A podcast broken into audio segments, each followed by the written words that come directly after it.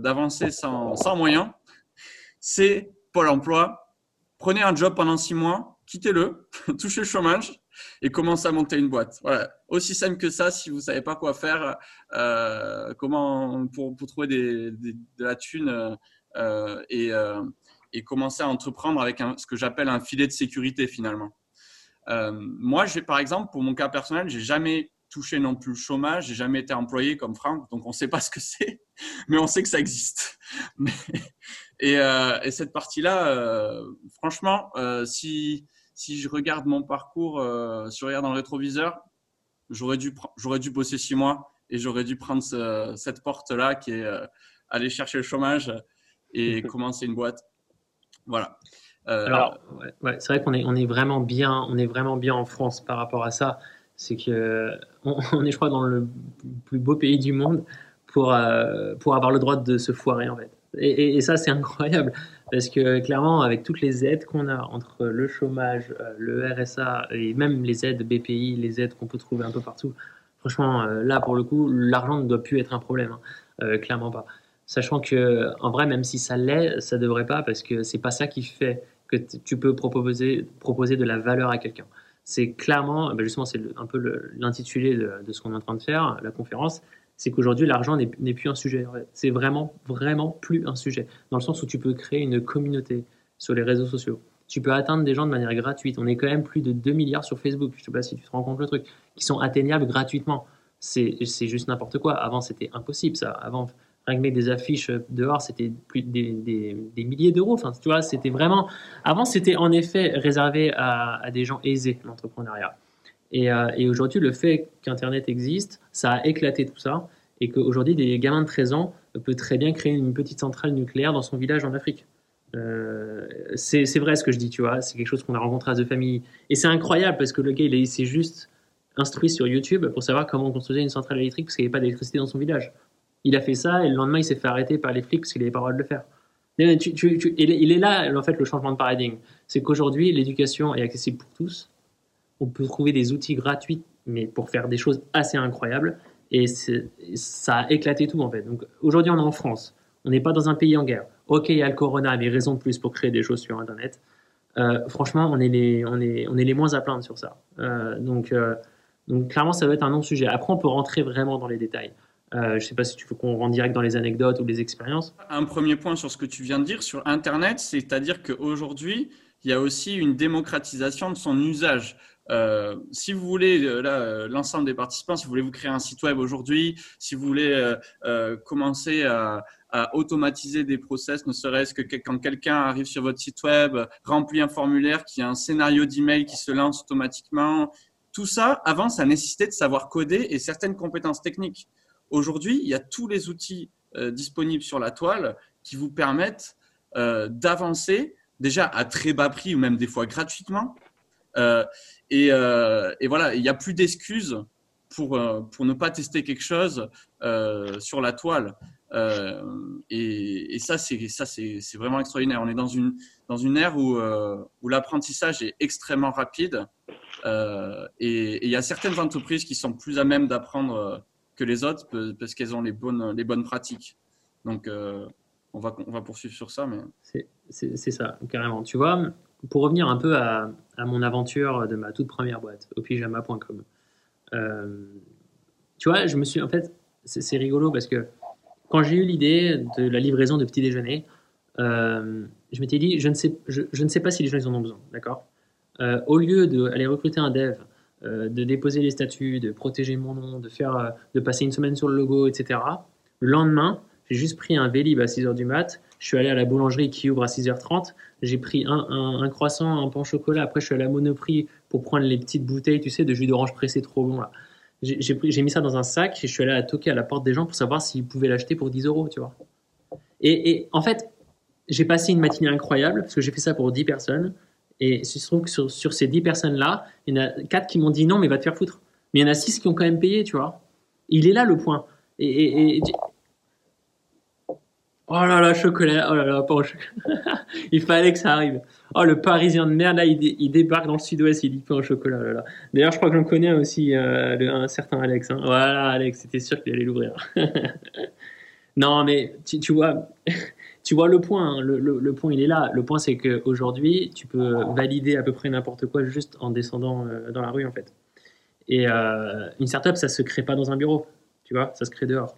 Euh, il faut juste à un moment être confronté à son marché et ne pas se réfugier derrière le fait que tu n'as pas de site, derrière le fait que tu n'as pas de produit, derrière le fait que personne ne te connaît pour ne pas lancer, en fait. Tu vois Parce que ce que tu risques à faire ça, c'est quoi? C'est que tu restes chez toi pendant des mois et des mois pour créer ton site, ton produit, pour essayer de recruter des gens, dire à tout le monde autour de toi, ouais, moi je monte ma startup, c'est trop cool, on va gagner plein d'argent, et qu'au final, tu lances dans un an et demi et tu n'as aucun client, et tu te trouves comme un con. Et après, il se passe quoi? Bah, tu n'as pas envie de mettre à la poubelle un an et demi de travail. Du coup, tu vas continuer, tu vas persévérer, tu vas refuser de voir en fait le résultat, euh, le fait que personne ne veut ton produit, tu vas refuser de le voir, tu vas dire que c'est plutôt eux qui ont rien compris. En fait, c'est juste toi qui n'as pas compris. Et du coup, tu vas te mettre dans un, dans un espèce d'entonnoir comme ça, de bienveillance où tout le monde te dit que c'est une bonne idée, mais personne n'achète et à la fin, tu as perdu juste deux ans de ta vie à faire un truc qui compte pas. C'est pour ça que c'est super important d'être hyper radical, comme tu, comme tu, comme tu le dis, d'être radical dans dans aussi dans l'accompagnement des porteurs de projets. Euh, si s'il doit y en avoir un, accompagnement, moi je suis plutôt euh, globalement euh, contre. je pense qu'il faut laisser les gens naviguer et te, laisser, te poser des questions. Euh, plutôt que de leur dire fais telle chose, telle chose, euh, voilà, pas leur donner de direction et qu'ils explorent par eux-mêmes, mais de répondre à leurs questions avec les bonnes pratiques. Mais euh, il faut, il, faut pas laisser place à l'ego, et c'est ce que tu dis là. C'est l'ego dehors. Mais bien sûr, et si ça vend pas, ça vend pas, c'est pas grave. Vous avez juste perdu quelques jours de travail. Tu vois Et au pire, quoi Vous avez eu une bonne expérience, vous avez rencontré des gens dans la rue, vous avez compris leurs besoins, ils vous ont dit non pour votre produit Next. C'est pas parce que vous allez décevoir 10 personnes que vous allez être mal vu et blacklisté par tout le monde. Hein. On est des millions ici, il n'y a pas de problème, genre il y a de la place pour tout le monde. C'est juste qu'à un moment donné, il faut, savoir mettre à la poubelle du travail, tu vois. Je commence de plus en plus à penser que un bon entrepreneur, c'est un type qui met facilement du poubelle, à la poubelle du travail. Parce que le gars qui arrive à reconnaître que qu'il n'arrive pas à vendre, c'est un gars qui va aller très très vite et qui à la fin va trouver ce qu'il peut vendre en fait, tu vois, et répondre à un vrai besoin. Ouais, tout à fait fait. Ouais, c'est intéressant ce que tu dis là-dessus parce que finalement, euh, euh, nous, chez, chez Conquistador, en interne, on met, je pense, à la poubelle, les conquistadors qui sont dans la, dans la conf vont, vont se reconnaître, mais euh, on a refait le site web quasiment tous les mois, je crois. Baptiste dédicace. au point que tu peux te poser la question, ouais, mais c'est complètement, c'est complètement fou et ça représente une quantité de travail qui est énorme. Mais en fait, c'est que on a la volonté d'être en permanence en phase avec notre marché ou de se rapprocher, en tout cas, euh, de la perfection. On ne pourra jamais l'atteindre, mais, mais, mais on apprend de plus en plus euh, sur euh, nos, clients, comment ils, interagissent avec nous, les phrases punchline qu'ils veulent entendre. le design est-ce qui plaît Est-ce qu'il est voilà Est-ce qu'il est pas en fit avec avec la cible et, donc ouais, ce processus d'itération permanent euh, de je me remets en question, euh, si tu l'as pas, euh, ben, c'est difficile d'avancer et de monter une boîte sans argent parce que quand tu n'as pas d'argent, tu fais tout tout seul au départ. moi, quand j'ai commencé Conquistador, là, tu t'occupes la compta, le design. Faut voir la gueule du premier logo qu'on avait. C'était une pyramide pétée avec euh, avec un, orange euh, qui faisait mal aux yeux. Euh, et puis au fur et à mesure, on apprend. et, le, fait de, le fait de ne jamais déléguer ce que tu ne sais pas faire, moi je trouve que c'est hyper important au, début d'une entreprise. et que finalement, moi je vois plus un, un point positif à monter une boîte sans argent parce que c'est comme ça que tu apprendras le plus et tu n'iras pas chercher des prestations qui te coûtent super cher à droite à gauche. Tu vas économiser un max de temps et tu vas exploser ta courbe d'apprentissage. Évidemment. Et tu sais, c'est clairement lorsque tu n'as pas d'argent que tu es violent. Pourquoi? Parce que tu n'as juste rien à perdre c'est déjà rien en fait. Tu vois Donc en vrai, tu, peux te permettre de faire des folies, tu peux te permettre d'aller dans la rue et essayer des trucs à la main ou de, ou de carrément euh, faire le pirate en fait. Ça te force à être pirate, ça te force à être un hacker, tu vois, de ne pas avoir d'argent. Et c'est en étant un hacker que tu arrives à trouver des, bah, des, solutions à des problèmes. Donc clairement, euh, moi, à chaque fois que j'ai réussi, c'est quand j'avais pas d'argent et que vraiment je me suis démerdé euh, tout seul avec mon petit billet de 10 ou mon petit Philippe, tu vois. Donc moi, je suis très d'accord avec toi sur ça c'est plutôt une, faut, faut, plutôt le voir comme une force et que de toute façon, le succès d'une boîte, c'est pas l'argent, c'est plus euh, l'exécution et, le fait de reconnaître si une décision n'est pas bonne. Vois. c'est clairement ça. Quand tu as une bonne exécution, tu as, as, tout gagné, que tu aies 50 euros en banque ou 1 million, euh, si ton exécution est bonne, ça va. Si ton exécution est pas bonne, dans tous les cas, ça ne peut pas fonctionner. Tu vois Ouais. Ok. Parlons un peu plus. Euh, tu vois, euh, je pense qu'il faut donner des, exemples extrêmement concrets de, finalement d'expérimentation avec des, ce qu'on appelle les MVP, du coup les minimum viable products. Donc c'est des solutions des solutions simples et qui sont facilement mises en œuvre et qui te permettent en fait de te rapporter de l'argent. Parce qu'il y a un point là-dessus hyper important, c'est qu'en France, il y a une, euh, il incompréhension du mot MVP, Minimum Viable Product. On pense que c'est un produit minimum euh, et qu'une fois qu'on l'a, eh ben, c'est good. Mais en fait, pas du tout. Euh, le Minimum Viable Product, c'est d'avoir des clients. C'est d'avoir ses premiers clients avec un produit qu'on a, qu'on a pu, ben, qu'on a expérimenté. Et, et souvent, c'est pas le premier produit. on a expérimenté différents potentiel MVP pour arriver à, euh, ben, au MVP qui, fonctionne réellement et qui, qui est le bon et, et, sur lequel on peut rebondir et, commencer finalement à vivre de l'entrepreneuriat. Carrément. En fait, le MVP, euh, souvent quand on en parle, les gens retiennent minimum. Tu vois, c'est minimum viable product et les gens ils retiennent surtout minimum. Ouais, mais c'est MVP, ouais, mais, mais c'est pas ça le plus important. Le mot le plus important pour moi dans les trois, c'est viable. Il faut que ça soit avant tout viable. Il faut que la fonctionnalité que vous allez mettre en avant dans ce fameux MVP soit euh, quelque chose dont les gens ils ont besoin. C'est ça votre focus. C'est tu vois, par exemple, euh, euh, souvent on raconte cet exemple-là, vous, vous l'avez vu partout, sûrement dans le chat. Le MVP d'une voiture, par exemple, ce serait pas une roue, on pourrait tendance à dire que c'est une roue, mais c'est plus un skateboard. Là, oui, parce que du coup, on, résout un problème qui est celui de se déplacer d'un point A à un point B. Le skateboard, tu peux le faire. Avec une roue, tu peux pas le faire. Donc, il faut vraiment que ça soit utile. Il faut que les gens, euh, ils en aient juste besoin, en fait. Euh, c'est surtout ça qui sur ça qu'il faut se concentrer quand tu fais un MVP. Alors attention aussi, deuxième chose que je voulais vraiment dire sur le MVP, un MVP, c'est pas forcément un outil qu'on va développer sur Internet ou quelque chose, un algorithme ou quoi. C'est pas forcément ça un MVP. Un MVP, c'est plus une, quelque chose qui va faire que vous allez résoudre ce problème. Je m'explique. Euh, je veux faire un GPS pour les handicapés, tu vois, parce que je trouve que la, Google, euh, bah, ils expliquent mal les, bons trajets euh, pour les handicapés, les malvoyants, etc. Parce que pas tout, il n'y a pas tous les transports qui sont aménagés pour eux, etc. moi, je veux un GPS spécialement pour les handicapés eh bien, avant de m'embarquer dans un MVP technique, tu vois, je vais essayer de bootstrapper un truc euh, techniquement, tout ça, euh, je vais plutôt aller sur Facebook, là où les gens sont, là où les handicapés sont en fait. Je vais aller leur parler et je vais leur dire, écoute, euh, qu'est-ce que tu utilises aujourd'hui pour te déplacer, etc. Il va me dire peut-être un truc, un autre. Je suis d'accord. Qu'est-ce qui te manquerait?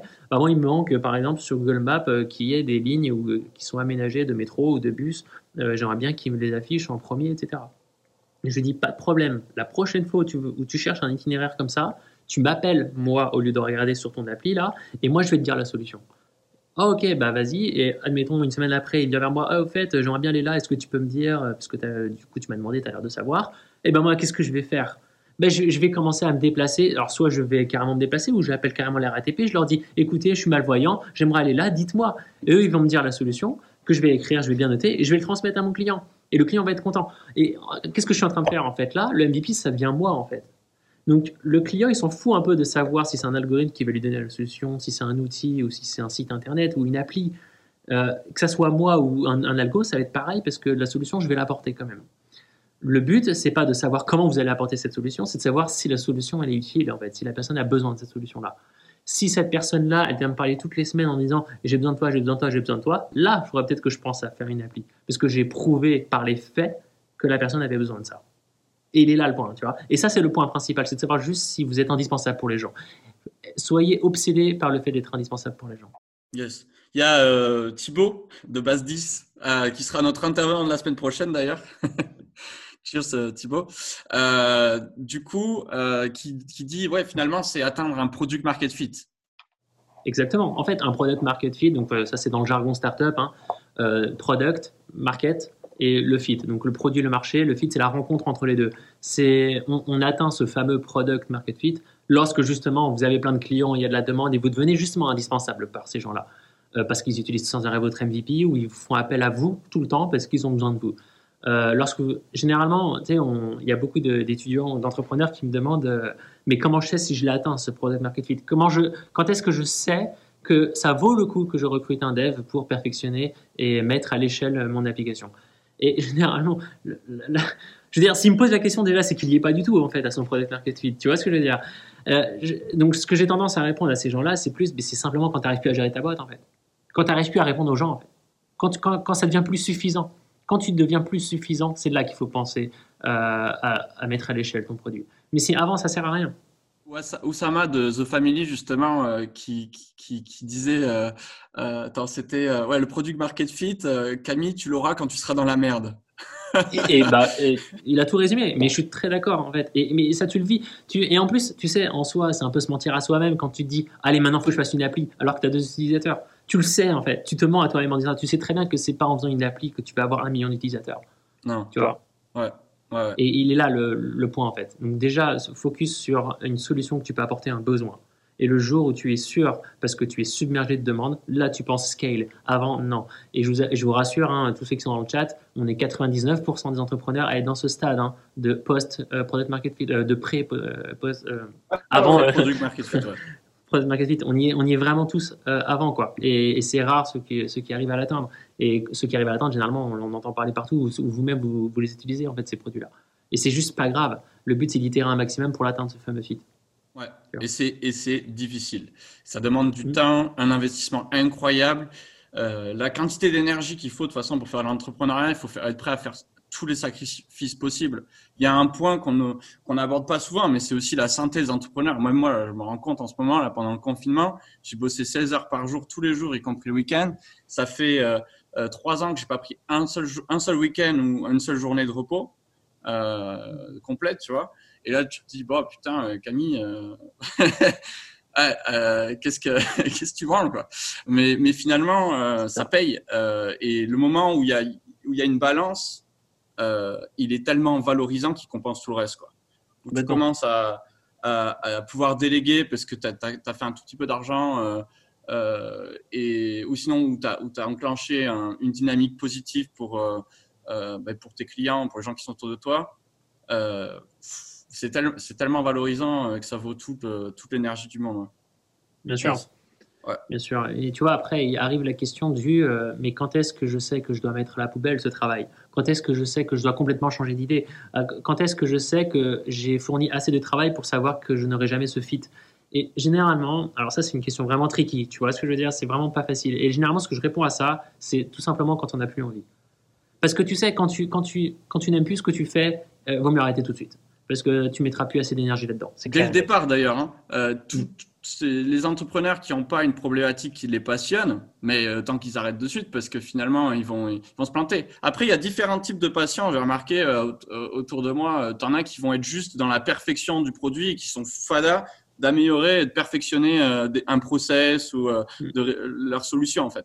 Mm. ou, se rapprocher au maximum voilà, des utilisateurs. Mais, mais, mais vraiment, à la base, il faut être hyper, hyper amoureux de son problème et pas de sa solution. Et, Exactement.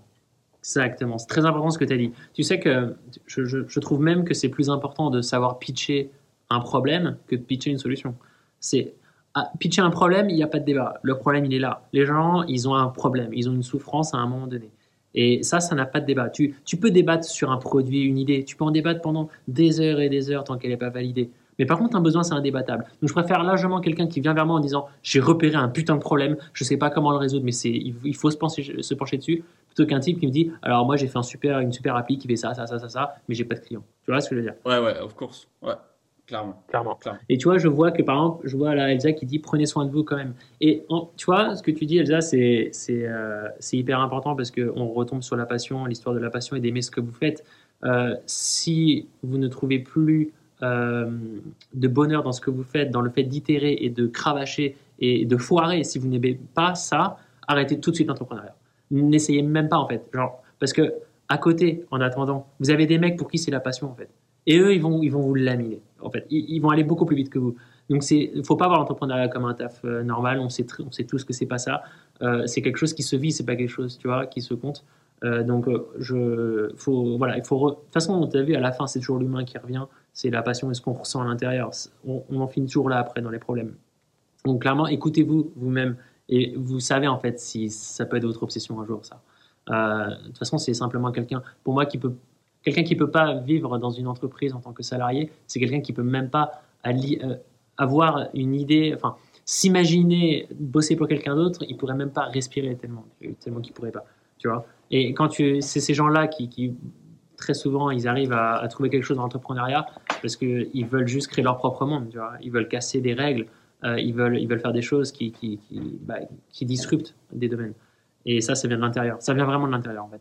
Je suis d'accord. Et il y a un autre sujet que j'aimerais bien aborder là-dessus, c'est euh, euh, finalement dans, dans, l'entrepreneuriat, quand on commence, les gens ils voient, beaucoup euh, l'argent comme un tremplin pour, pour démarrer, alors que ben, ça devrait être beaucoup plus un, un accélérateur à partir du moment où tu as vu que tu avais fait suffisamment baisser le risque pour ton business et que tu avais réellement commencé à faire du chiffre. En fait, l'argent appelle l'argent. Euh, qu'il faut, justement commencer à y aller. Ouais.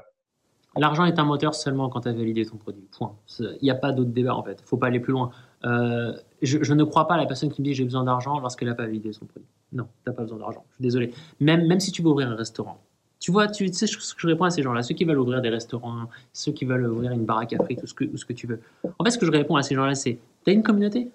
Tu, tu, tu, as des gens qui te suivent et qui, qui aiment déjà ce que tu fais, ce que tu es? Ah bah non, mais mec, même si tu l'ouvres demain et que je te donne un million, il n'y aura personne à ta baraque à frites. Et en fait, si tu veux, euh, c'est ça aussi que nous a offert Internet, c'est que n'importe qui aujourd'hui peut devenir influenceur. Quand je dis influenceur, je parle pas de Thibaut tout, ok Je te parle même un gars qui a 50 followers. Il est influenceur parce que lorsqu'il va mettre une story, une publication, on m'appelle en même temps, euh, tu vois, c'est des gens, euh, on est tous influenceurs, c'est ça que je voulais dire. Maintenant, aujourd'hui, on a la chance que même sans produit, sans service, on peut poster une story. Et c'est en faisant ça tous les jours, en racontant ton histoire, euh, ta passion, ce que tu veux, ce que tu fais, que tu arrives à rassembler des gens autour d'un même domaine, tu vois. Ça, c'est un travail sur le long terme. Il faut aimer le faire. Mais quelqu'un qui fait ça euh, pendant six mois, un an, il arrive à justement avoir des gens qui le suivent et qui adhèrent ses idées, sa manière de parler, sa manière de penser, etc. Là, le jour où il sort n'importe quoi, une marque de vêtements, une baraque à frites, tout, il aura des gens, en fait. Et, c'est le plus important parce que si tu arrives à prouver à un investisseur, par exemple, que tu as des gens qui te suivent, il va te donner de l'argent. Tu vois? Et, À condition qu'il paye.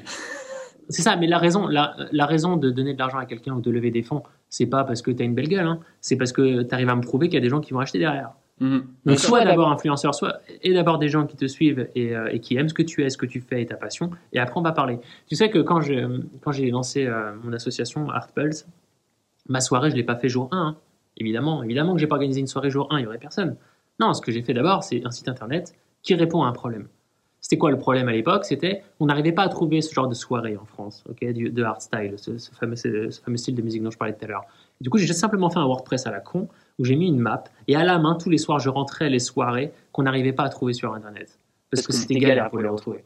Et c'est comme ça que je me suis créé une communauté. J'avais des 2000 personnes qui venaient tous les jours sur mon site. Et, c'est comme ça qu'on a réussi à se faire un nom. Mais pendant deux ans, c'était comme ça. Et après, en effet, quand j'ai lancé ma soirée, j'avais 150 personnes, mais c'était assez simple en fait, parce qu'il y avait déjà des gens qui suivaient cette entité, tu vois.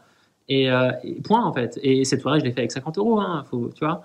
Euh, et aujourd'hui, on fait des soirées à 25 000 euros. Mais il est là le point, c'est que euh, aujourd'hui, si je pensais plus en mode, je veux être dans l'événementiel, je veux faire mon premier festival, problème numéro un, je dois trouver de l'argent. Bah non, mon gars. Déjà, aide des gens qui, qui, qui, sont intéressés par toi et après, fais des choses. Il y a, euh, Dylan qui dit qu'il est à moitié. Alors, par rapport à l'idée de financement, il était à moitié d'accord euh, parce que justement, ça dépendait de l'ampleur du, projet selon lui. Mais tu vois, regarde, l'ampleur du projet. Euh, alors, je sais pas de quoi tu veux parler exactement, Dylan, mais si c'est l'ampleur, tu voulais dire peut-être la grandeur du, du, projet, faut jamais penser gros, tu vois. Non, non, commence petit. Là-dessus, j'ai juste un truc à dire. Je pense que l'ambition doit être segmentée.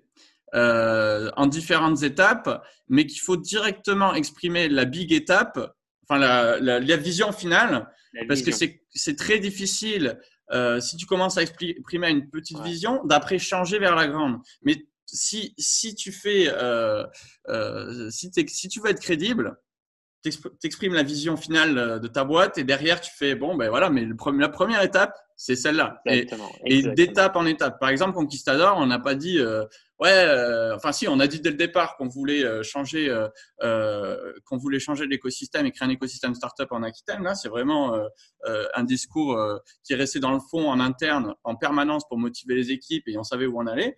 Mais au final euh, les étapes, elles n'ont pas été euh, directes d'aller, euh, je sais pas moi, d'aller créer deux, deux, campus de formation sur Lean Startup et le gros hacking d'un coup. Non, non. On a d'abord tout fait en remote. Après, on s'est dit, ouais, peut-être qu'on prendra, tu vois, un, campus qui le cas. Donc, finalement, l'ambition se segmente. Exactement. En fait, la vision doit être très grande. Le, la vision doit être très grande. Tu dois penser très gros, mais commencer petit et surtout commencer aujourd'hui. C'est le point encore le plus important. Mais bref, mais, mais très clairement, euh, si j'avais commencé l'événementiel en me disant euh, je veux devenir Tomorrowland, euh, j'aurais jamais pu commencer. Ok? Ma vision c'était de devenir la référence au hardstyle, mais je savais qu'il fallait d'abord que je commence dans une petite soirée à 100 personnes à Pigalle. Je savais ça, tu vois. Et il est là le point, c'est, je veux dire, tu, es obligé de commencer petit. Alors bien sûr, si tu es millionnaire, tu essaies de commencer des trucs gros, machin, mais c'est pas notre cas, on n'est pas là-dedans, ok? C'est pas le même, c'est pas le même terrain de jeu. Et, on peut faire beaucoup mieux que ces mecs-là euh, pétés de pognon avec zéro euh, parce qu'on sera plus créatif. Euh, et, le jour où on aura de l'argent, et eh ben, on sera encore mieux. Et on prendra plus de risques, c'est surtout ça. C'est ça. Et Dylan, il dit justement, et, peut-être qu'il est trop impatient, mais c'est vrai que Dylan, il faut, il, faut un max de patience parce que moi, je me rappelle au tout départ, pareil, je voulais que tout apparaisse comme ça le plus rapidement possible. Et puis les désillusions, désillusions. Il y avait personne qui me suivait euh, parce que euh, euh, je voulais la big step, quoi. Je pensais pas minimum viable product. Et viable, je savais pas ce que ça voulait dire non plus. du coup, du coup, je me crachais, je me crachais, je me crachais. Et au bout d'un moment, j'ai dit, bon, écoute, j'étais au RSA en train d'agoniser en faisant de l'atterrisme en tant que croque-mort, enfin le truc, tu vois. Et, là, je me suis dit, bon. Il faut énormément de patience quand tu Voilà, on va, il faut énormément de patience et c'est pour ça qu'il faut beaucoup aimer ce qu'on fait. Sinon, si on n'aime pas ce qu'on fait, on subit ce qu'on est en train de faire et là, on va pas durer longtemps. Euh, ou en tout cas, on sera très malheureux. Donc, euh, très clairement, euh, il faut savoir que ce sera un chemin qui sera très long. Ok, on va pas buzzer en un jour, les gars, ça c'est pas possible. Euh, et à un moment donné, il faut juste travailler beaucoup. Aujourd'hui, on voit euh, euh, tel que Rihanna est aujourd'hui, tel que Apple est aujourd'hui, mais on n'était pas là les premières années quand ils cravachaient dans des petits cabarets, essayaient de se faire un nom, et Apple, dans, son garage, essayait de faire un ordinateur. On n'était pas là à ce moment-là, ok? Donc pensez ça aussi. Aujourd'hui, on voit plein de success stories, mais ils ont commencé tout petits tous, ok? Rappelez-vous que Airbnb a fait des cornflakes pour survivre, quoi. Euh, tu vois, par exemple, euh, ils, ont lancé une marque de cornflakes parce qu'ils avaient plus de thunes euh, à la place de louer des baraques, quoi. Donc, il y a des étapes dans, l'entrepreneuriat. c'est ça, c'est ça. Alors, je lis un petit peu les. le réseau est finalement très important. Si tu as ça, tu avances déjà plus vite. Alors, alors il y a un truc qu'il faut savoir. Le réseau, c'est une mauvaise raison jour 1 de se dire je ne veux pas commencer parce que j'ai pas de réseau extrêmement mauvaise raison. Pourquoi? Parce qu'en fait, c'est pas justement une cause, ça doit être une conséquence. C'est parce que tu vas parler de toi euh, autour de toi, c'est parce que tu vas aller parler à des gens qui sont potentiellement intéressés par ce que tu peux offrir comme valeur que tu vas te faire un réseau. Et c'est là, en fait, là la, la, nuance que je veux dire. C'est pas parce que tu n'as pas de réseau que tu ne peux pas commencer, mais c'est parce que tu peux commencer parce qu'aujourd'hui, il existe Internet, que tu peux atteindre à peu près n'importe qui gratuitement, euh, apporter de la valeur gratuitement à des gens. Euh, partager ta passion à des gens et c'est là que tu vas te faire ton réseau en fait. Le réseau il se crée. Hein. C'est pas euh, alors en effet on peut tu vois tu peux très bien dire euh, oui mais moi on m'a pas donné le réseau mais va le chercher ce putain de réseau en fait. Donc sois intéressant auprès des gens et, je répondrai à ça en fait sur cette sur cette sur cette remarque. Je suis d'accord plus on avance plus nos références comparatives évoluent. Ok. Ouais, et, après, on commence pas tous avec les mêmes clés, hein, parce que, enfin, avec les mêmes, les mêmes avantages. Euh, et bon, après, c'est des choix. À quel moment de ta vie tu veux être entrepreneur aussi, ça, c'est en fonction de toi. Mais le plus tôt sera le mieux. Parce que surtout au départ, on a zéro responsabilité. Moi, j'ai pas de gosse, j'ai pas de famille.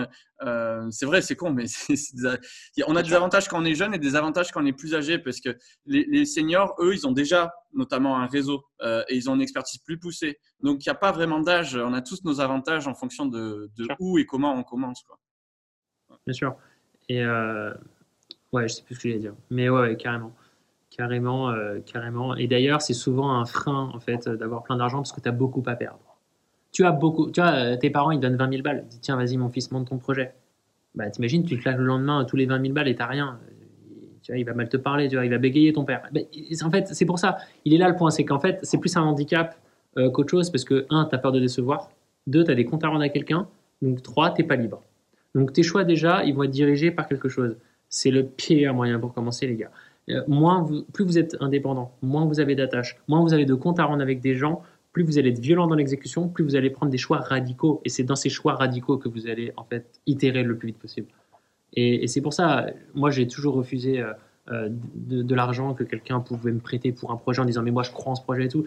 Ou alors à ce moment-là, quand j'en accepte, je dis gars, dans ta tête, il est perdu cet argent moi demain je vais, je vais, le cramer direct. Donc juste sois conscient de ça en fait. Parce que euh, je veux pas être attaché par, à ça. Euh, nous on est dans une boîte, on fait des paris, ok? Et c'est que comme ça qu'on arrive à croître. Et c'est toujours en remettant euh, la vie de la boîte en jeu qu'on arrive à avancer en fait. Tu vois ouais, ouais, ouais, carrément. Euh, il faut pas avoir peur de prendre des risques. Mais bon, après, après on a tous les outils aujourd'hui, comme on disait au départ, pour les limiter aussi. Donc, finalement, le risque, il est hyper relatif aujourd'hui. Euh, et c'est grâce à Internet, tu vois. Internet a complètement euh, brouillé ses frontières, en fait, entre les avantages qu'on est en train de parler. Ces avantages-là sont de moins en moins vrais, en fait. Tu vois, c'est moins en moins vrai, parce que le gamin qui a juste accès à Internet aujourd'hui, il peut vraiment être très, très, très violent. Et ça se, et ça se, ça se constate rien que dans Uber, Travis était loin d'être un millionnaire. Enfin, tu vois, en fait, ça se voit, en fait. Et c'est ça qui est excitant dans l'entrepreneuriat, c'est qu'aujourd'hui, il n'y a, jamais eu autant d'opportunités pour un mec d'entreprendre quelque chose. Jamais, en fait. C'est genre, on vit dans la meilleure ère pour ça. Et probablement, ça va aller encore plus dans ce sens dans les jours à venir. Tu vois Carrément. Euh, et il y a un truc qui est incroyable euh, dans notre environnement hein, autour de nous, c'est que tout ce qui n'est pas euh, designé par l'humain, c'est designé par mère nature, mais finalement, euh, que ça soit notre comportement en tant que société, ce sera le sujet de la prochaine conférence avec, avec Thibaut de Base 10, c'est l'innovation d'usage, comment, comment finalement on change notre quotidien par l'innovation. Donc l'innovation n'est pas que technologique, mais ce que je voulais dire, c'est que finalement l'humanité est dans une guerre des réalités perpétuelles, dans le sens où on est tous un peu des peintres de notre monde actuel euh, et il y a des peintres qui ont plus ou moins d'influence et euh, qui sont bien cotés, quoi, si tu veux. Et, euh, et les peintres bien cotés, ben souvent les autres artistes, eh ben, ils ont tendance à les suivre. Et il y a certaines personnes comme ça qui sont capables d'être vraiment leaders de tel ou tel euh, style de peinture. et, et, à la fin, eh ben, le monde se dessine au jour le jour avec avec euh, les visions de chacun, mais on est dans une guerre des réalités. Tout se passe dans nos, dans nos propres cerveaux, dans notre propre personnalité. Et, euh, et à la fin, l'entrepreneur, lui, son job, eh ben, c'est de l'exposer au monde. Il, rassemble des personnes qui, veulent bien suivre telle ou telle vision. Au fur et à mesure, la communauté grandit et, euh, on avance ensemble. Et, finalement, l'humain, il est toujours au centre euh, de, tout, quoi, de, tout. Euh, tout le monde peut dire ouais tiens ça c'est impossible à changer blablabla. Bla, bla. Moi par exemple je rêverais de changer le système éducatif en France euh, ou même à l'international. Je, suis persuadé qu'on peut faire dix fois mieux avec une éducation humaniste, humaniste et, pratique. Enfin bref. Et, et là-dessus, je suis persuadé qu'un jour, si ça fonctionne bien chez Conquistador, tu vois, petit pivot. et là, les gars, en avant, je crois qu'on a prouvé qu'on pouvait euh, qu'on pouvait éduquer suffisamment bien les, personnes avec notre méthodologie, et ben, eh ben, on, va, on va encore viser quelque chose de plus gros. Et finalement, rien n'est impossible. Euh, mais par contre, tu l'as dit tout à l'heure, c'est que euh, c'est toi, la boîte, qui on représente une image et un idéal en fait pour les gens et des valeurs. Et ces valeurs, elles sont vraiment au centre de tout, puisque c'est ça qui va guider voilà, pour la suite du, projet. Donc, il faut que la vision soit extrêmement extrêmement solide, la vision doit être extrêmement solide et il faut que chaque, chaque personne dans l'équipe doit être hyper alignée euh, avec cette vision-là. Et tu sais, c'est souvent, euh, c'est souvent des, ce que j'ai remarqué, mes projets qui ont foiré, ça a toujours été des, des, projets dont on m'a dit que c'était une excellente idée. Toujours, toujours. Mais je te jure, c'est un truc de ouf. Genre, au pyjama, là, mon, mon service de petit déjeuner, j'étais entouré de gens qui me disaient que c'était une putain d'idée. Alors, je leur ai demandé, bah, pourquoi t'achètes pas? Ah, bah, tu comprends, euh, moi, je, je, mange plus ça le matin. Et là, faut écouter. C'est là qu'il faut écouter, tu vois. Et en vrai, c'est marrant parce que euh, en fait, ça s'appelle les projets obvious, je les appelle comme ça. C'est des projets où quand tu les piges, tu peux que être d'accord. Tu, fais, ah bah oui, évidemment. Pourquoi personne n'y a pensé avant? Sauf que non, c'est parce que tu as raté quelque chose généralement. C'est que ton idée, elle a été exécutée par plein de gens différents et ils ont tous validé que personne n'en avait besoin. Et, euh, c'est très très souvent des, très souvent des projets euh, qu'on trouve what the fuck, qu'on trouve complètement. Ah, ma connexion est assez instable apparemment, mais bref.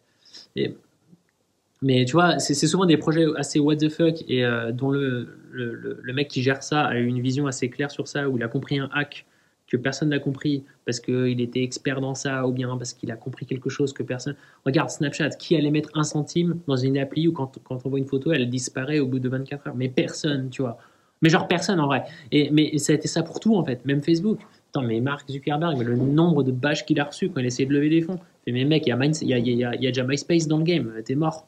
Tu vois, c'était. Il y a pire en France, un blablacar avec l'autostop. Au départ, le pitch, euh, tu te dis, bon, le mec, euh, on, va, on, va. évidemment. Regarde Uber. Uber, mais il s'est pris. Tu sais qu'il a vraiment galéré pour lever des fonds parce que ce mec-là, tout le monde disait, mais moi, attends, je connais la régulation des taxis, mec. Tu vas pas tenir un mois. Tu vas pas tenir un mois. C'est une mafia, les taxis. Tu vas mourir. Arrête. Arrête ce que tu fais. Après, il a eu quand même le talent de lever le plus de fonds que tout le monde. Donc, euh, il, a, il, a eu, il a eu un coup de génie à un moment. Et, c'est pour ça, tu vois, le point, il est, faut pas faire très attention à ce que les gens disent de, votre produit, surtout qu'ils ne sont pas vos clients. Il faut vraiment faire attention. En vrai, moi, je les écoute même plus. Hein. Je me fie que ce que font les gens. Je ne me fie plus à ce qu'ils disent. Vraiment, c'est une belle leçon parce que ça, pour le coup, vous allez trop perdre de temps à être dans cette bienveillance et à essayer de, de, vous rassurer dans le sens où tout le monde vous dit que c'est une bonne idée ce que vous dites. C'est super intéressant ce que tu dis là sur un point parce que quand tu démarres un projet, souvent tu fais des questionnaires, tu sais que tu distribues à droite, à gauche et tout, euh, et tu vas, en fait, tu vas avoir du feedback, mais euh, la réalité, c'est que le feedback va être d'une qualité pourrie euh, parce que les gens ne sont pas euh, sincères. Il y a une bienveillance. c'est pas de leur faute. Ouais, non, Faut non. Pas leur en vouloir. C'est sûr. Mais, mais c'est très vrai à chaque fois.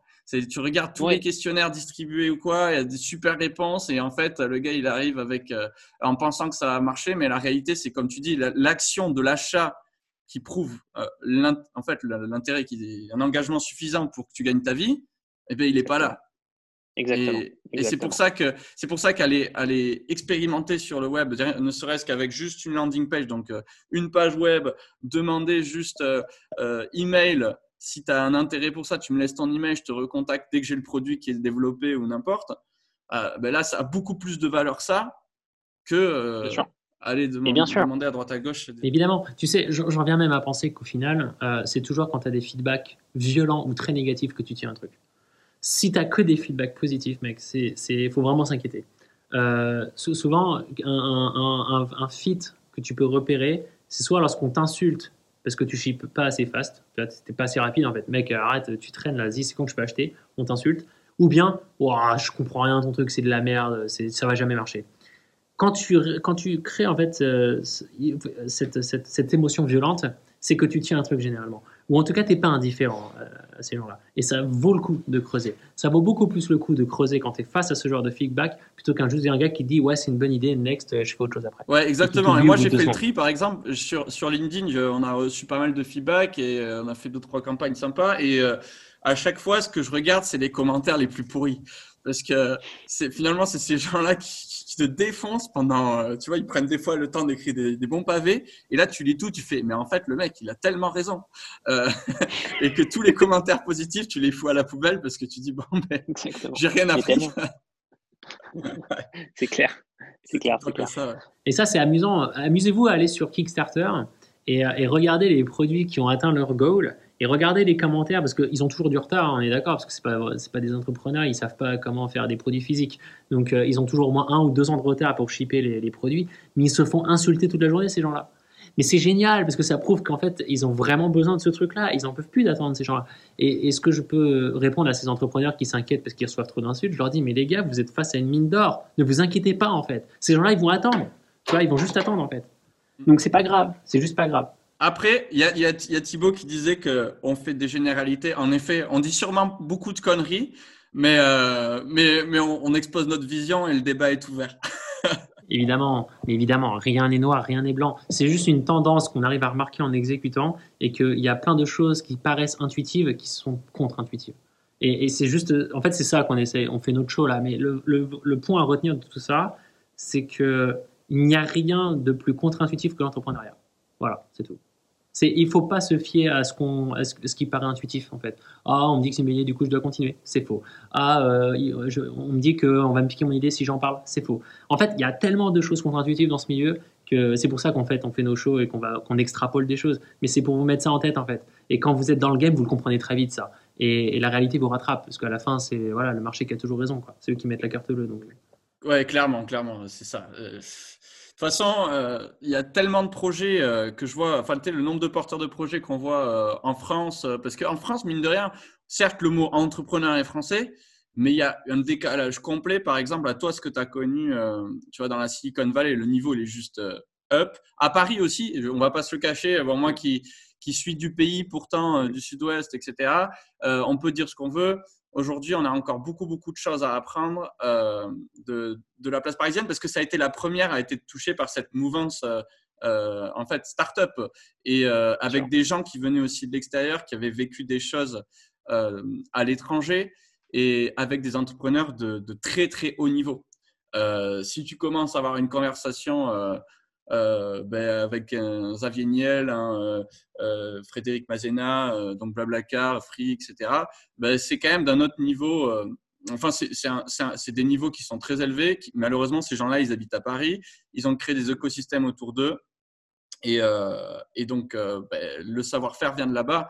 Aujourd'hui, il faut le ramener en province pour pouvoir booster, booster à fond nos écosystèmes régionaux.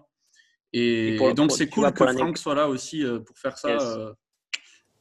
Mais tu vois, pour, pour, pour, pour, l'anecdote, euh, quand j'étais dans la vallée, je voulais savoir en fait si je devais monter ma boîte là-bas ou en France. Tu vois, c'était pour cette raison que je suis parti. Et, et en fait, là-bas, c'est tellement la base, tout ça. C'est tellement en fait dans leur ADN que tu as beaucoup plus de chances de lever des fonds en France que là-bas. Parce qu'il y, a encore beaucoup d'investisseurs en France qui n'ont pas du tout cette mentalité-là et que dès qu'ils repèrent un ovni un peu qui arrive à prouver des choses par des métriques, que son produit est viable, ça paraît une évidence en fait pour ces investisseurs. Tandis que là-bas, mon gars, tu as, juste 10 autres qui sont passés avant toi qui, qui, produisent les mêmes métriques, tu vois. C'est pour ça qu'on a des avantages énormes ici parce qu'il il y, a, y a beaucoup de place pour entreprendre. Euh, et là, ça parlait de niveau. Dylan, tu parlais de niveau d'écart culturel. Alors, moi, je suis bien placé pour parler d'écart culturel parce que ne serait-ce qu'entre Donostia, Saint-Sébastien euh, et euh, Iparralde, donc le Pays Basque français, euh, enfin Nord, pardon, Balcatou. Euh, là, déjà, la différence culturelle, tu la, tu la sens, quoi. Et pourtant, il n'y a pas beaucoup de distance. donc, donc, bon, il y, a, y, a, y a certes une une énorme différence culturelle avec Paris. Euh, et je pense que de toute façon, l'entrepreneuriat, il a, il a une ADN. Euh, enfin, l'entrepreneur, il garde l'ADN de son territoire. Et c'est aussi pour ça que nous, chez Conquistador, on a fait, euh, on a une ambition qui est régionale ou locale, si tu veux.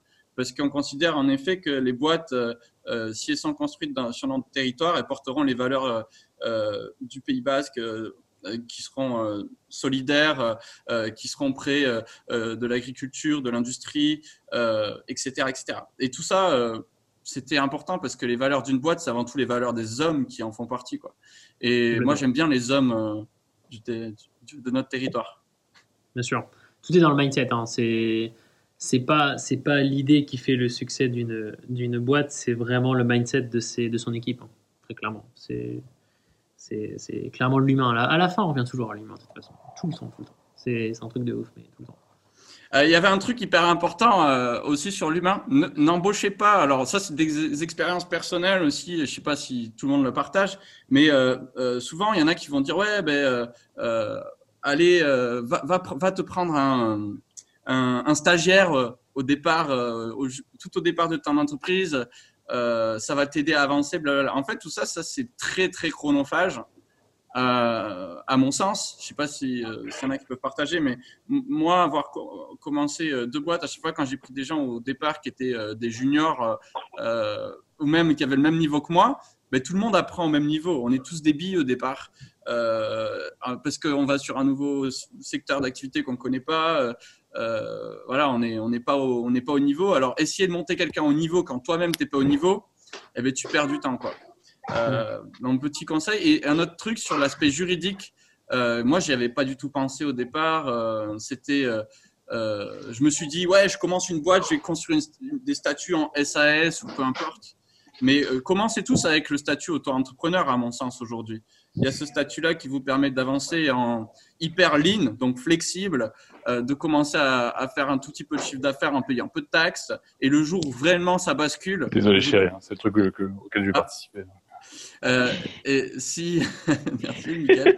Euh, euh, si s'il y en a qui commencent à, s'il y a des gens qui commencent à acheter votre produit, ben à ce moment-là, pensez à, à cadrer ben, la structure de votre, euh, de votre entreprise et, prenez des statuts juridiques plus, plus adaptés. Et tu vois, j'irais même, même plus loin que ça. En vrai, les gars, commencez à vendre dès maintenant. Vous n'avez pas besoin de, même être auto-entrepreneur. Tu sais, quand tu, quand tu, la, valeur que tu as à offrir, euh, ça n'a pas de train en fait. Tu peux pas, tu peux pas te dire ah c'est parce que j'ai pas de statut comme ça que je peux pas offrir de valeur. Ah c'est pas. Mais les gars, en fait ça c'est pour le coup c'est une excuse pour moi de vraiment pas essayer des choses. C'est vraiment une excuse de pas. En fait c'est, je pense que c'est la peur d'être confronté devant le marché, d'avoir peur que quelqu'un te dise non en fait. Et, je pense qu'on devient entrepreneur le jour où quelqu'un te dit j'ai pas besoin de toi. moi c'est comme ça que j'ai appris à être entrepreneur. C'est quand j'ai compris que je pouvais ne pas euh, être intéressant pour les gens. Quand tu comprends ça et que tu es à l'aise avec ça et que tu te rends compte qu'à la fin c'est ok, ne t'inquiète pas, après tu deviens puissant, parce que tu sais que c'est pas grave, tu foires, tu foires, c'est, il se passe juste rien en fait, tu as juste testé des choses, tu vois. Et il faut pas avoir peur de ça, faut juste pas avoir peur qu'un pari soit pas le bon, c'est juste pas grave. Au moins vous avez la réponse, ça n'a pas de prix. Y a, parce qu'en attendant, il y a des mecs pendant 20 ans, ils ont une idée en tête, mais ils veulent pas l'exécuter parce qu'ils ont peur de je ne sais quoi, ils n'auront jamais la réponse. Donc, je préfère largement que vous foirez pendant une semaine et que vous ayez plus ce regret-là quand vous aurez 50 ans plutôt que maintenant. Tu vois ouais. J'ai un exemple qui est extraordinaire. C'est un des partenaires de Conquistador qui est Pierre-Louis d'Argenteuil. Euh, c'est celui qui s'occupe de la partie investissement euh, et challenge de, business model, euh, de, business, de business plan pardon, et de pitch deck. C'est les documents qu'il vous faut pour aller lever des fonds.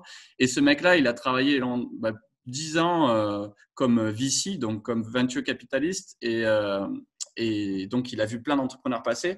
Et là, il a quitté euh, son ancien fonds d'investissement qui est Cambo Partners, c'est un gros gros fonds parisien. Et, et il s'est retrouvé de l'autre côté de la table, tu vois. par contre, il avait jamais été entrepreneur, mais il avait beaucoup beaucoup appris en observant ben, les 10 entrepreneurs qui passaient dans son bureau tous les jours pendant 10 ans.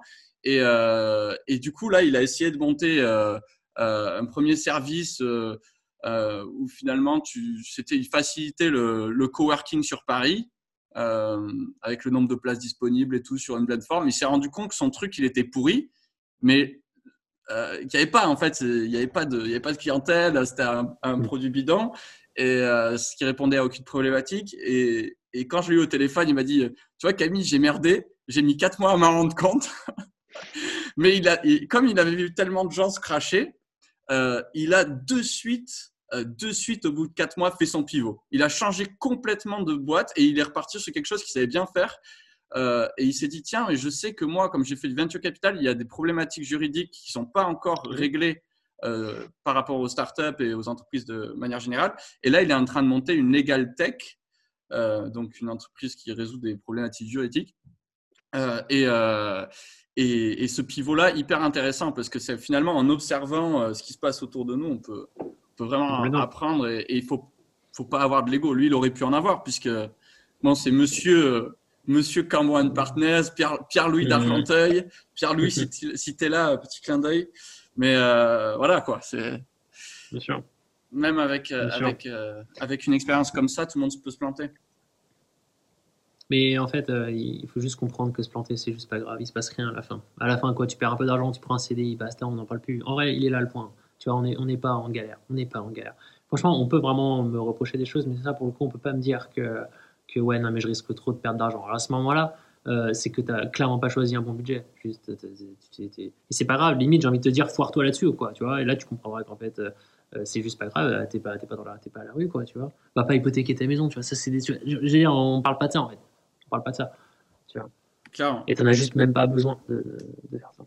Il y a, il y a- il y a deux, trois petits, derniers petits points à aborder.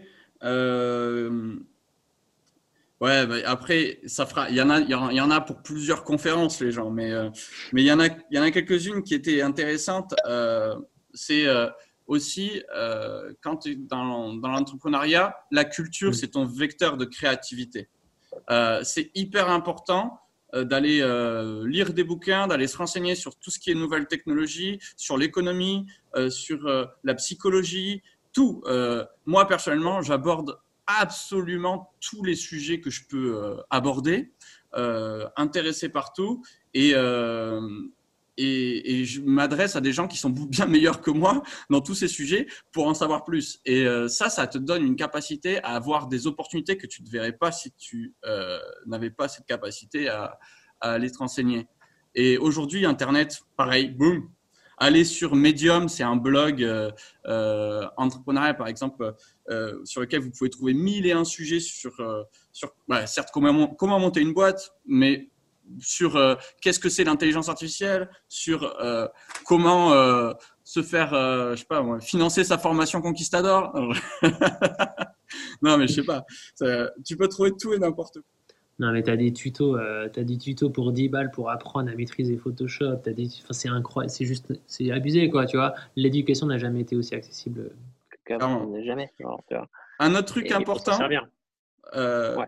Euh, un autre truc qui était hyper important, et là je pense que tu vas kiffer, euh, c'est utilisateur contre client, VS client.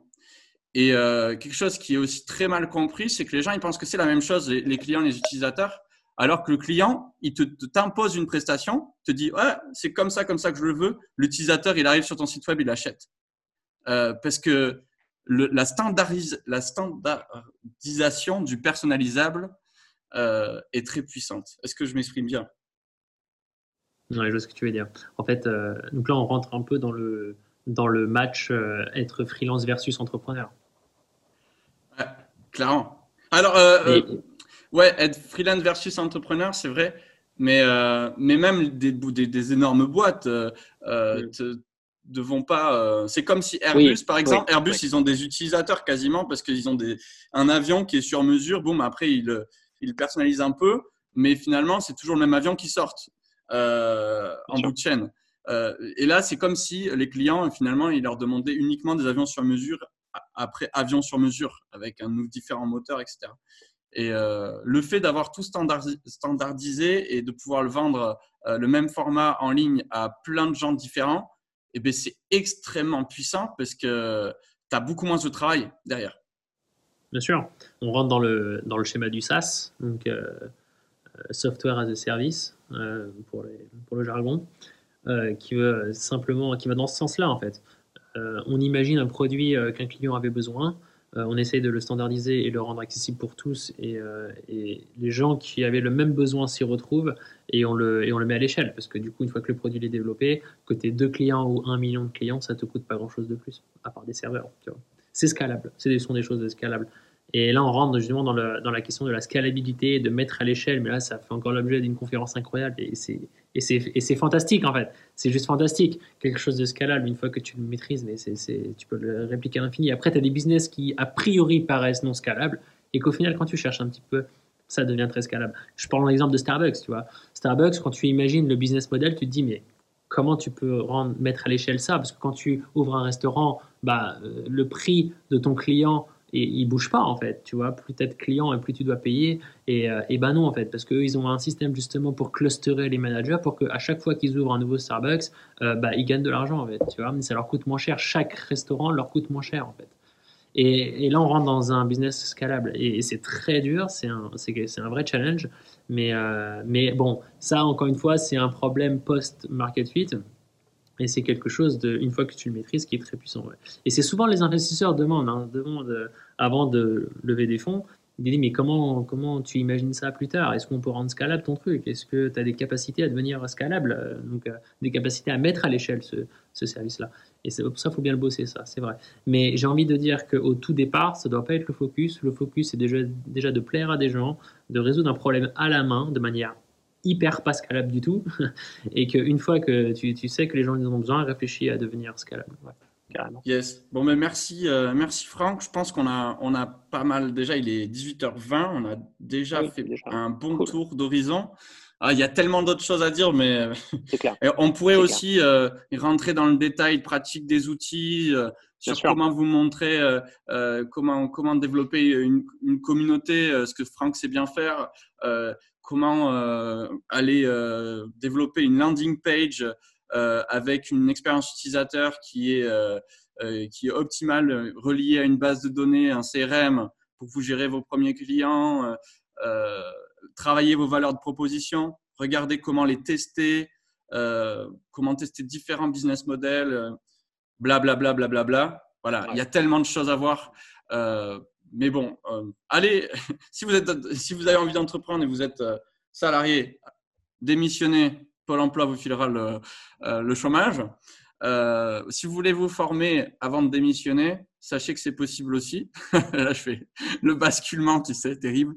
Euh, nous, on, a, on fait de la formation euh, euh, Growth Hacking et euh, Lean Startup. Du coup, c'est un peu tout ce qu'on vient de voir. Euh, on essaie d'accompagner au maximum euh, les porteurs de projets. Franck en fait partie. et bon, il y a, y a, Jérôme là qui est là, il y a Déborah, PA, Pierre-Alain, voilà, une petite équipe conquistador.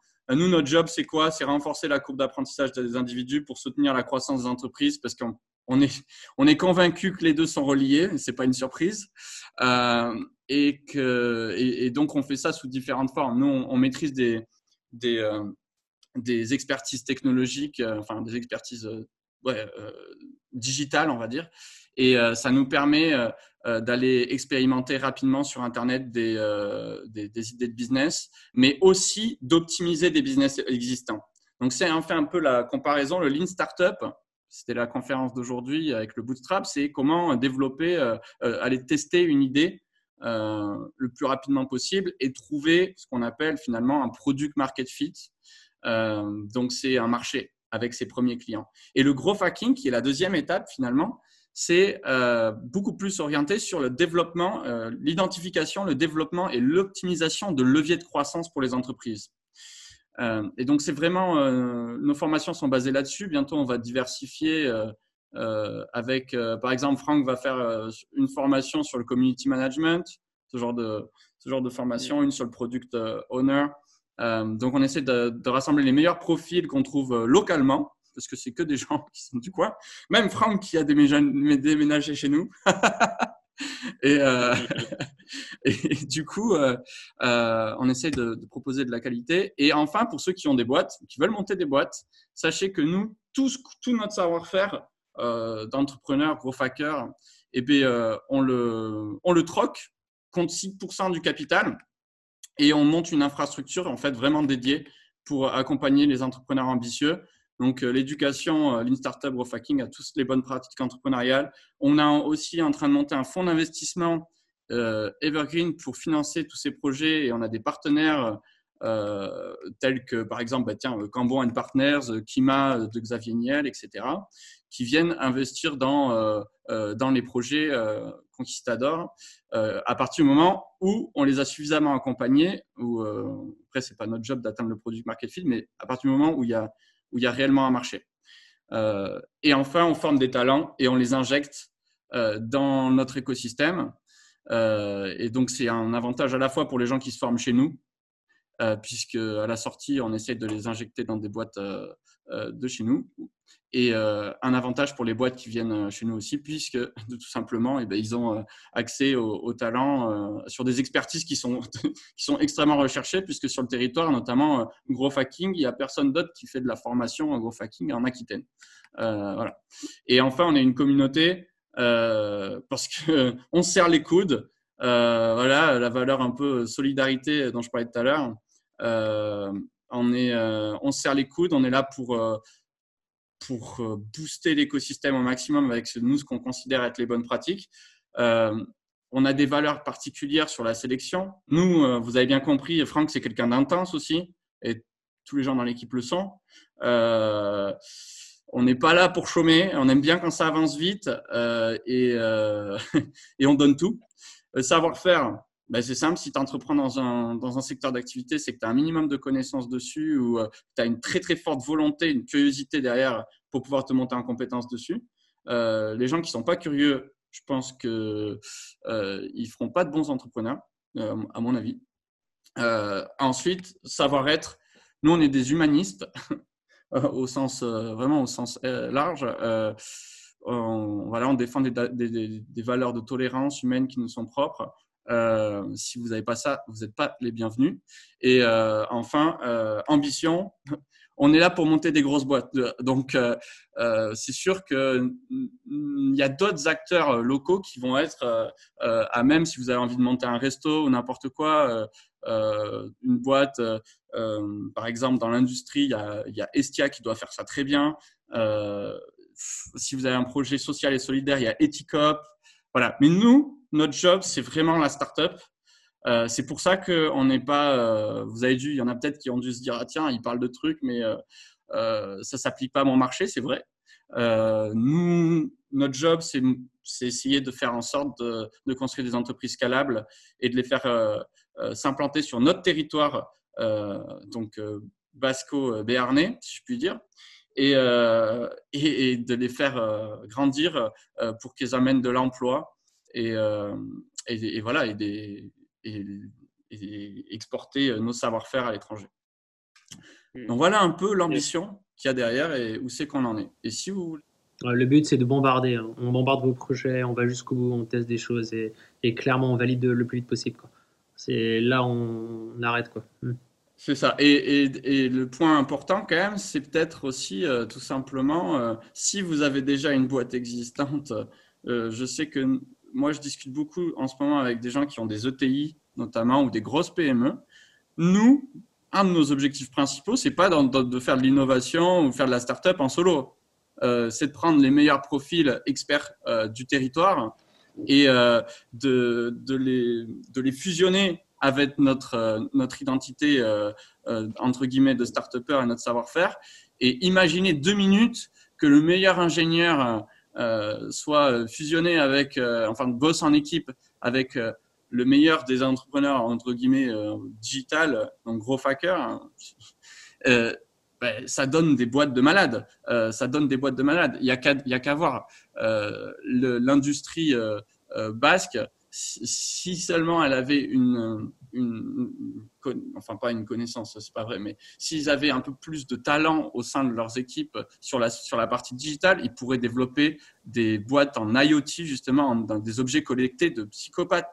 Euh, avec euh, une industrie 4.0 qui serait pas juste euh, juste démo et, et, je pense que tout ça on peut y arriver ensemble euh, et j'en suis persuadé en tout cas Conquistador travaille aussi de l'autre côté de la frontière hein.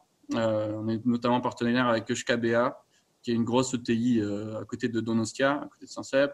Euh, voilà, donc on essaye de faire le pont aussi sur notre territoire, sur le territoire basque, puisque le gap culturel est encore extrêmement fort. Et en interne, d'ailleurs, petit clin d'œil à tous les conquistadors, il faudra obligatoirement apprendre l'espagnol et le français au minimum. Le basque est très très bienvenu. Euh, voilà. petit, petit mot de fin. Euh, bon, on a fait le petit tour. Sachez que euh, il y a Franck qui a un podcast euh, sur lequel il transmet tout ce qu'on vient de voilà tout ce qu'on vient d'aborder. il le fait super bien. C'est ça. C'est ça, ouais. en, fait, si, si, vous voulez, j'interviens pas mal dans les écoles et les incubateurs. Sur des sujets d'entrepreneuriat. Et je partage beaucoup euh, cette énergie-là et cette vision de l'entrepreneuriat. et je publie régulièrement du coup des, vidéos qui reprennent des extraits de ces interventions. Je les publie régulièrement sur mon Instagram, qui est Franck DPT. Et, et, aussi sur YouTube, je suis aussi sur Spotify, etc. Donc le, podcast s'appelle Bienveillance et Radicalité. Et, et mon tag, c'est Franck DPT. Vous pouvez me trouver un peu partout. Donc euh, voilà ce que je fais à côté. Et je vous invite vraiment à, à, à venir me parler, on- qu'on discute euh, et de débattre sur tous ces sujets. Je suis, je suis hyper ouvert à, à tout. Quoi. Ouais, N'hésitez pas, franchement. euh, euh, il est radical, il est franc, il va vous rentrer dedans, mais, euh, mais, mais Ah, ça, pour le ça- coup, ça apporte euh, un- un- énormément de valeur. C'est ça l'important. Voilà, on va pas tourner autour du pot. C'est là, on, on va jusqu'au bout. Quoi. On va jusqu'au bout, on se ment pas à soi-même et, euh, et on avance. Quoi. Voilà. Eh ben, chez nous, c'est la même. Très cool.